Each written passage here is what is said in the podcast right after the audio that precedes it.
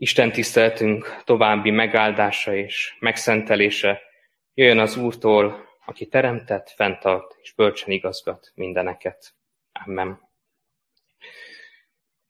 Mindenható Istenünk, köszönjük neked az, hogy itt a te templomodban a te igéd szólhat, és a te igéd nem csak szól, hanem cselekszik is. Kérünk téged, mindenható atyánk, hogy ezt a munkát, amit szent lelkeddel elkezdtél, azt fejezd is be bennünk Krisztus Jézus napjára. Kérünk téged, hogy ha tudjuk lerakni minden terhünket most eléd. Ha tudjunk uh, teljes szívvel nézni, várni téged, ha tudjuk meglátni uh, a te igét szépségét.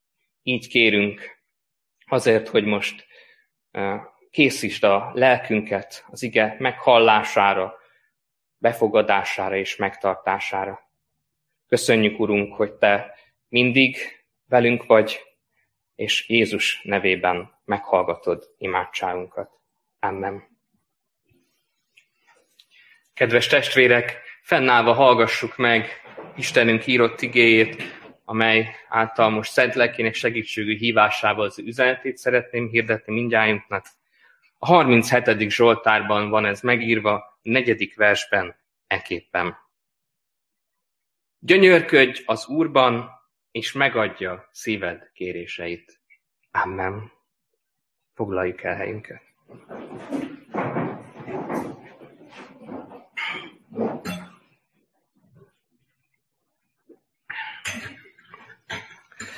Amikor a teológián tanultam, akkor az egyik tanárom írt egy könyvet, aminek az volt a címe, hogy a keresztény esztétika teológiája.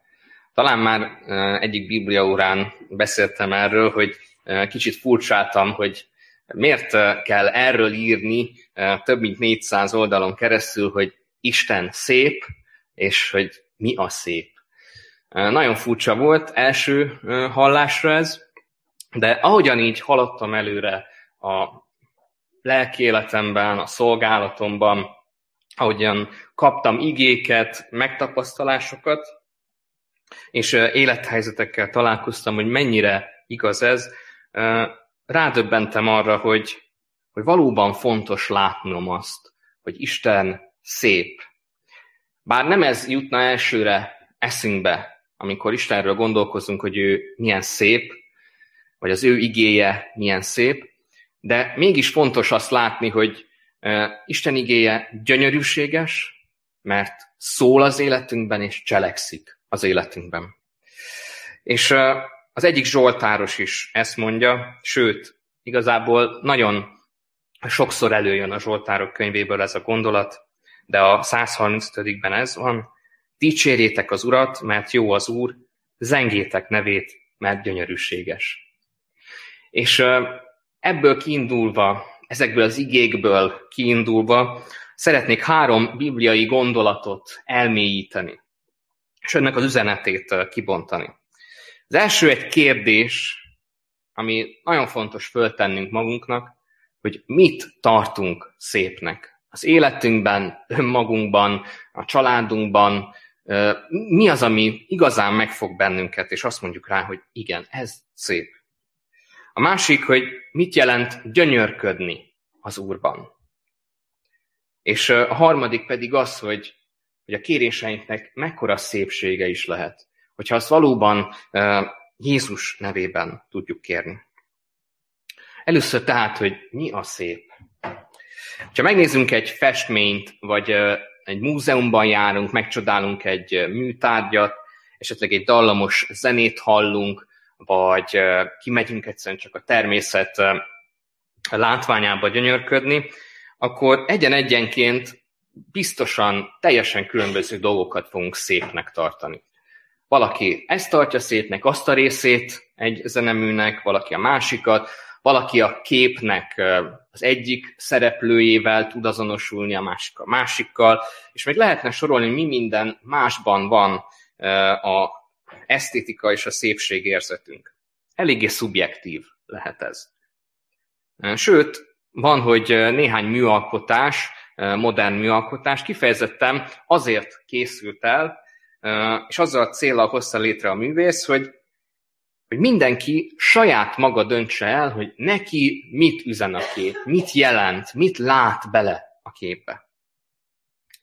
Azonban, amikor Isten igére tekintünk, akkor nem lehet ilyen relatív módon hozzáállni, hogy hát nekem ezt üzeni az ige, neked valami teljesen más, mindenki a saját életéhez igazítja az igét. Tulajdonképpen pont fordítva kell, hogy legyen. Az igéhez kell igazítanunk a különböző életeinket és élethelyzeteinket. Ugyanis a Szentírás minden korban, minden embernek és népnek ugyanazt az üzenetet közvetíti.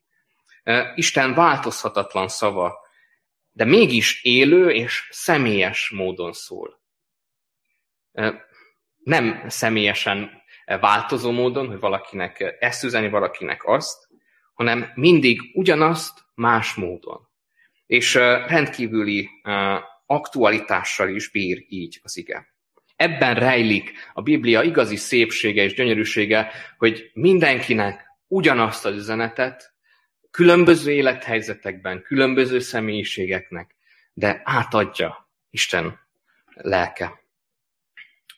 De föltetjük a kérdést, hogy miért kéne gyönyörködni az Úrban, miért kéne gyönyörködni az igében, hiszen ez egy Biblia, ez egy könyv, ez egy ige csupán, mondhatnánk sokszor.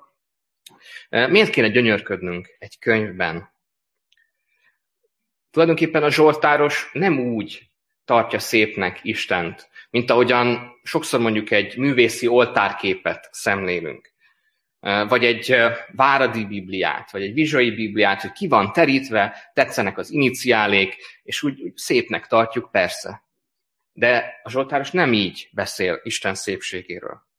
Nem egy statikus, mozdulatlan szépséget akar átadni, hanem sokkal inkább Isten tetteinek a csodálatos voltára mutat rá, a kegyelmére, arra, hogy ő élő és cselekvő módon az ő szeretetére hívja fel a figyelmet, ami örökkévaló, változatlan, mégis mindig aktuális és élő. Így lehet tehát gyönyörködni az Úrban. De hogyha egy kicsit magunkba nézzünk, akkor úgy nem érezzük sajátunknak sokszor ezt a zsoltáros látásmódját. Hiszen sok más szépséget keresünk a világban. Legtöbbször a földi dolgokban akarjuk megtalálni ezeket. Sőt, igazából néha nem is a szépre, hanem a gyönyörökre vágyunk. A gyönyörűség helyett a gyönyörökre. És nagy különbség van a kettő között. Mert a gyönyörűség az valóban örökké szólhat, örökké tartó üzenetet közvetíthet, de a gyönyör mindig csak ideig, óráig tart. Van, hogy csak másodpercekig. És még hogyha elő is fordul, hogy nem bűnből fakadnak ezek a gyönyörök, mindig csak rövid ideig tartanak. Először vonzónak tűnnek, először csábítónak tűnnek ezek a külső, de csarfa gyönyörök, és miután beteltünk velük, értéktelenné válnak a szemünkben. Rádöbbenünk, hogy hát igazából nem is volt olyan fontos. Tehát megkapjuk, betelünk vele, elérjük azt a sikert, azt a rövid ideig tartó sikert, amit kitűztünk magunk elé, és akkor elértük, akkor ott állunk, és feltesszük a kérdést, hogy most hogyan tovább? Most ennek mi értelme volt? Mit csináljak ezentúl? Értéktelenné válik az a gyönyör, az a vágy, ami korábban amit korábban annyira hajszoltunk, és annyira futottunk utána. Ezzel szemben Isten egészen másfajta gyönyörűséget kínál. Ő megtanít arra, hogy a jelen élethelyzetekben is meglássuk a szépséget. Az Úrtól kapott szépséget vehetjük észre a családunkban, a munkahelyünkön, a házastársunkban, a gyermekeinkben, a hivatásunkban, a szolgálatunkban, és még lehetne sorolni, hogy mi mindenben megmutatja Isten azt a lelki látással a szépséget. Sőt, még sokszor a homályosnak tűnő jövőben is megláthatjuk ezt a szépséget, hiszen az Úr intézi ezt el számunkra, és mindent világossá tesz az ő igény által. Bár sokszor nem így állunk a jövőhöz, hogy de szép lesz, valamikor nagyon borúsan tudunk tekinteni az elkövetkezendő napokra, különösen így ebbe a nagy bizonytalan helyzetben, amiben vagyunk ebbe a járványidőszakban, de Isten mégis meg tudja mutatni az ő ígéretén keresztül a jövő szépségét is. Mi legtöbbször akkor kezdünk el gyönyörködni Istenben, és akkor uh, tekintünk így rá, hogy mennyire jó Uram, hogy ez történt, hogyha már megadta a szívünk kéréseit. De, de azért nézzük meg, hogy mit mond ez a Zsoltár. Azt mondja, gyönyörködj az Úrban, és megadja szívet kéréseit. Mi olyanok vagyunk, hogy általában, hogyha Isten meghallgatta az imánkat, akkor megköszönjük neki. Jó esetben. Hálát adunk neki, áldjuk őt, hogy Uram, köszönöm. És ezt nagyon jól tesszük, hogyha hálát adunk és megköszönjük Istennek, hiszen erre buzdít is a Biblián keresztül, és az ő lelkén keresztül. De a Zsoltáros megfordítja ezt a gondolatmenetet, hogy ez is nagyon jó, de lásd meg, hogy van egy másik oldala is ennek. Hogy először gyönyörködik, és aztán tapasztalja meg a kérések beteljesülését. A hála van az első helyen a Zsoltáros számára. És ez nagyon érdekes dolog, hogy, hogy először köszöni meg Istennek, amit még meg sem kapott esetleg.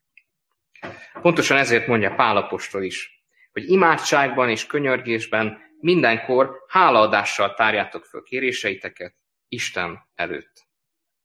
Az első a hálaszava, az első Isten dicsérete, mert tudjuk jól, hogy ő mindent megfogadni nekünk, amire igazán szükségünk van.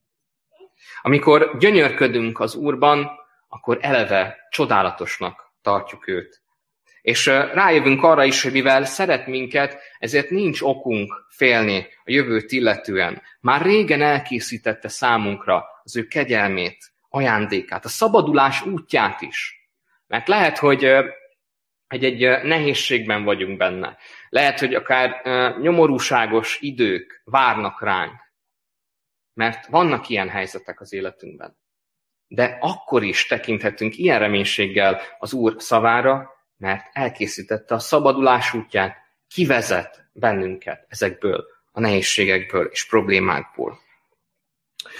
És uh, tulajdonképpen ez azt jelenti, hogyha így ilyen lelki látással vagyunk, hogy biztosak vagyunk benne, hogy ő meghallgatja az imáinkat mielőtt kimondanánk, akár csak önmagunknak is, hogy mire van szükségünk. Mert Jézus erre tanít a hegyi beszédben.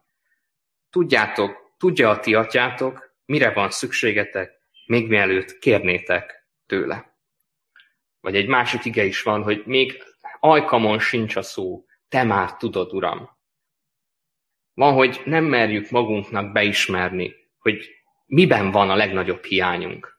Van, hogy Istennek se embereknek se. Egyszerűen eltitkoljuk még önmagunk előtt is, hogy igen, nekem ez egy problémám, nekem ez egy nagy bűnöm, amit nem tudok megoldani, mert könnyebbnek tűnik szépnek látnom magamat, amikor benézek a tükörbe, vagy a lelki tükrömbe. De Isten azt mondja, hogy ő belelát a szívünkbe. Látja a mi életünket. Nem kell rejtegetnünk előtte semmit. És bátran megvalhatjuk előtte, hogy mi az, ami a szívünket nyomja, mert ő meghallgatja az imáinkat. Be kell vallanom, hogy ez az ige, hogy gyönyörködje az Úrban és megadja a szívek kéréseit, ez nagyon sokat formált engem az utóbbi években. Még ezt hatodéves koromban, a gyakorlatom végén kaptam a mentor lelkészemtől egyfajta búcsúzásképpen, és azelőtt is ismertem ezt az gét természetesen, de, de úgy nem éreztem át a lényegét. Sokat panaszkodtam abban az időben, és sokat kételkedtem abban, hogy vajon Isten tényleg az én javamra fogja fordítani a dolgokat? Vajon tényleg azt fogja adni, amit én is szeretnék, amire igazán szükségem van. Vagy egyszerűen csak mennem kell erre, mennem kell arra, és akkor lehorgasztott fejjel búslakodva megyek az úr után. De ő rámutatott arra, hogy ez egyáltalán nem így van. Egyáltalán nem kell panaszkodnom és búslakodnom, hogy mi vár rám. Mert hogyha én tudok úgy ránézni, hogyha én el tudom kérni tőle azt a lelki látást, hogy, hogy a jövőmet is, a jelenemet is, a múltamat is Isten szépségének a csodálatában töltsem, akkor meg tudom látni azt is, hogy nem elképzelt, gyönyörű álomképeket kell kergetnem. Hogy vajon én mit szeretnék, én mit álmodtam meg, hanem ehelyett az Úr igéje által az ő elkészített tervében gyönyörködhetem. És ezek nem álomképek, ezek biztos tervek, amik megvalósulnak. Ez nem olyan beruházás, eh, mint ami sokszor az m 0 fogad bennünket, hogy megint eh, csak félpályás közlekedés van, és megint eh, tumultus. Hanem sokkal inkább egy olyan terv, ami biztosan megvalósul a maga idejében, és a nekünk legjobb módon. Mi elképzelünk egy helyzetet, hogy na uram, így fogod meg, megadni ezt nekem, de Isten sokkal jobbat készít el, és sokkal gyönyörűbbet. Lényegében ez a megváltozott lelki látás vezethet el bennünket arra is, hogy Jézus nevében imádkozzunk, és kérjünk tőle. Ugyanis Krisztus így bíztat minket. Bizony, bizony mondom nektek, hogy amit csak kérni fogtok az atyától az én nevemben, megadja nektek. A Jézus nevében elmondott imádságról lehet, hogy már többször hallottunk, de, de nagyon hasonló ez ahhoz, amikor valakinek a nevében járunk el, például egy hivatalos ügyben. Nekem van egy személyes példám ezzel kapcsolatban, hogy amikor apósom felajánlotta, hogy nekünk adja a régi kocsiját, akkor ugye a nevén lévő autót át kellett iratnom az én nevemre, mint üzemben tartó nevére. És akkor kellett ugye meghatalmazást kérni, meg minden egyebet, de olyan jó volt megtapasztalni, hogy ő a én nevemre iratja át, vagy hát én aláirathatom az én nevemre az autót. És ha belegondolunk, Isten még ennél is többet ír a mi nevünkre nem egy autót, nem egy új uh, életminőséget, ami majd százszor jobb lesz, nem csupán ilyen földi dolgokat ígér, nem csupán ilyeneket ad, hanem még annál is többet.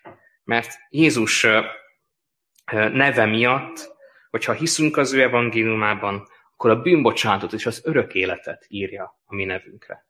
Ez most a kerességben kifejezetten aktuális, hiszen a megkerszett kisgyermek is, Bence is, az Úr Jézus Krisztus nevére, az Atya, Fiú és a Szent Háromság Isten nevére lett keresztelve. Ő is el van így pecsételve erre. És, és ez olyan csodálatos, hogy mi is e, Jézus nevére irathattunk rá a hitünkben. Vagy, vagy más oldalról megközelítve a jelenések könyvében is arról van szó, hogy beíratunk az életkönyvébe, hogyha valóban Jézust követjük, hogyha átadjuk az életünket neki. Gyönyörködjünk tehát Isten végtelen szeretetében, és velünk való tervének csodáiban, azokban a szépségekben, amiket már megkaptunk tőle, és ezért hálát is adhatunk, és hálaadással kérhetjük tőle a következő idők szépségeit is.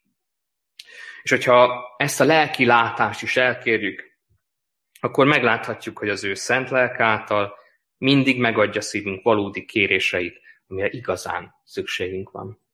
Így legyen. Amen.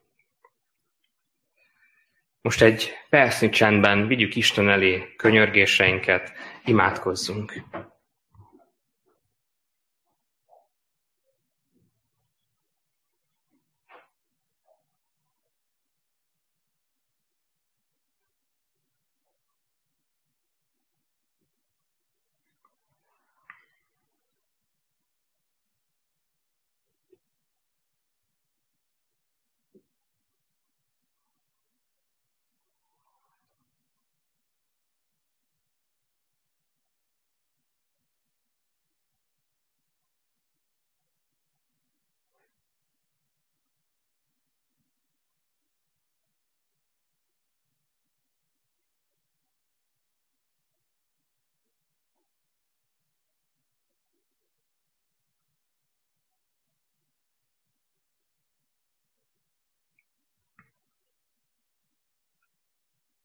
Áldott az Isten, aki nem veti meg könyörgéseink szavát.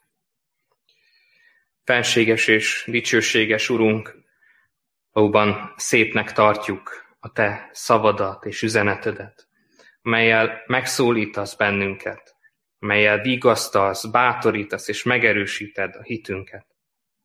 Köszönjük neked eh, mindazt a szépséget, amit eh, kaptunk tőled. De megvalljuk előtted azt is, hogy sokszor vonzóbbnak látjuk a világi vágyaknak a csillogását, pedig hamis eh, szépségek ezek. Bocsáss meg, ezért tudunk nekünk, hogy sokszor nem látjuk a te utadat, sokszor nem látjuk a te trónodat, hogy te mit cselekedtél az életünkben, hogy te milyen nagy kegyelmet és szeretetet mutattál nekünk.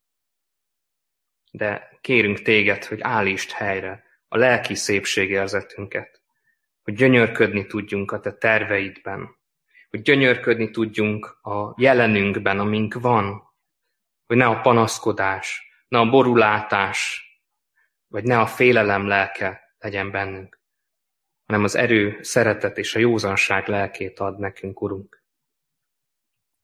Kérünk eh, lelked munkájáért, igéd világosságáért, hogy ezeket is mutasd meg az életünkben. Vagy lehet, hogy úgy érezzük, hogy sok mindent elértünk, de valójában mindent neked köszönhetünk, Urunk. Add, hogy ebben az alázatban eh, felmagasztaltassunk, hiszen Te föl akarsz emelni bennünket abból a mélységből, ahová bűneink taszítottak bennünket. Köszönjük, hogy Te fiadért ezt megteszed, és ebbe a reménységben élhetjük az életünket. Tegyél bennünket az engedelmesség által valóban a Te gyermekeiddé, hit által és engedelmesség által. Add, hogy a Te szemedben legyünk szépek, és nem másoknak akarjunk tetszeni. Mert a megszentelődésben erre vezet bennünket, hogy téged tartsunk gyönyörűnek, és ha téged gyönyörűnek tartunk, akkor rájövünk, hogy te mi, milyen szép világot teremtettél, és milyen csodálatos módon gondot viselsz rólunk nap mint nap. Hisszük, Urunk, hogy már előre elkészítetted az utunkat, és jó előre meghallgattad a Jézus nevében elmondott imádságainkat is. Köszönjük neked a keresztelős családot, köszönjük neked a gyülekezetet, és kérünk téged, Urunk, hogy e, te adj e, valóban egy lelkületet, azért, hogy ez a gyülekezet közösen e, egyetértésben legyen, hiszen azt mondja a Zsoltáros, hogy mi szép és mi gyönyörűséges, ha a testvérek egységben vannak. Add, hogy így lássuk a gyülekezetünk jövőjét. És hálát adunk neked, Urunk, az új kenyér ünnepért, az államalapítás ünnepért is, azért, hogy te ezt az országot Krisztushoz vezetted több mint ezer évvel ezelőtt.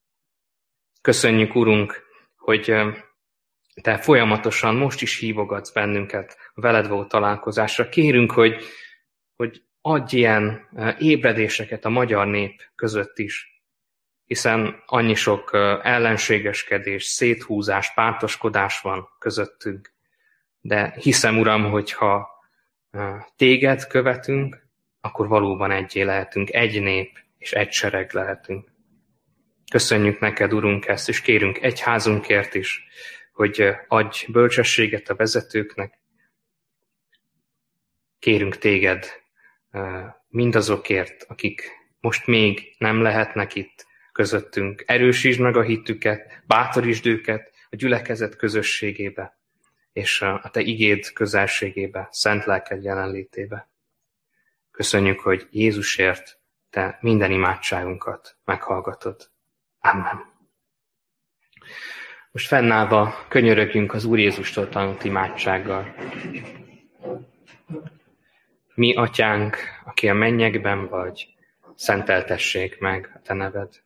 Jöjjön el a te országod, legyen meg a te akaratod, amint a mennyben, úgy a földön is. Minden napi kenyerünket add meg nékünk ma, és bocsáss meg védkeinket, miképpen mi is megbocsátunk az ellenünk védkezőknek. És ne vigy minket kísértésbe, de szabadíts meg gonosztól, mert tiéd az ország, hatalom és a dicsőség mindörökké. Amen.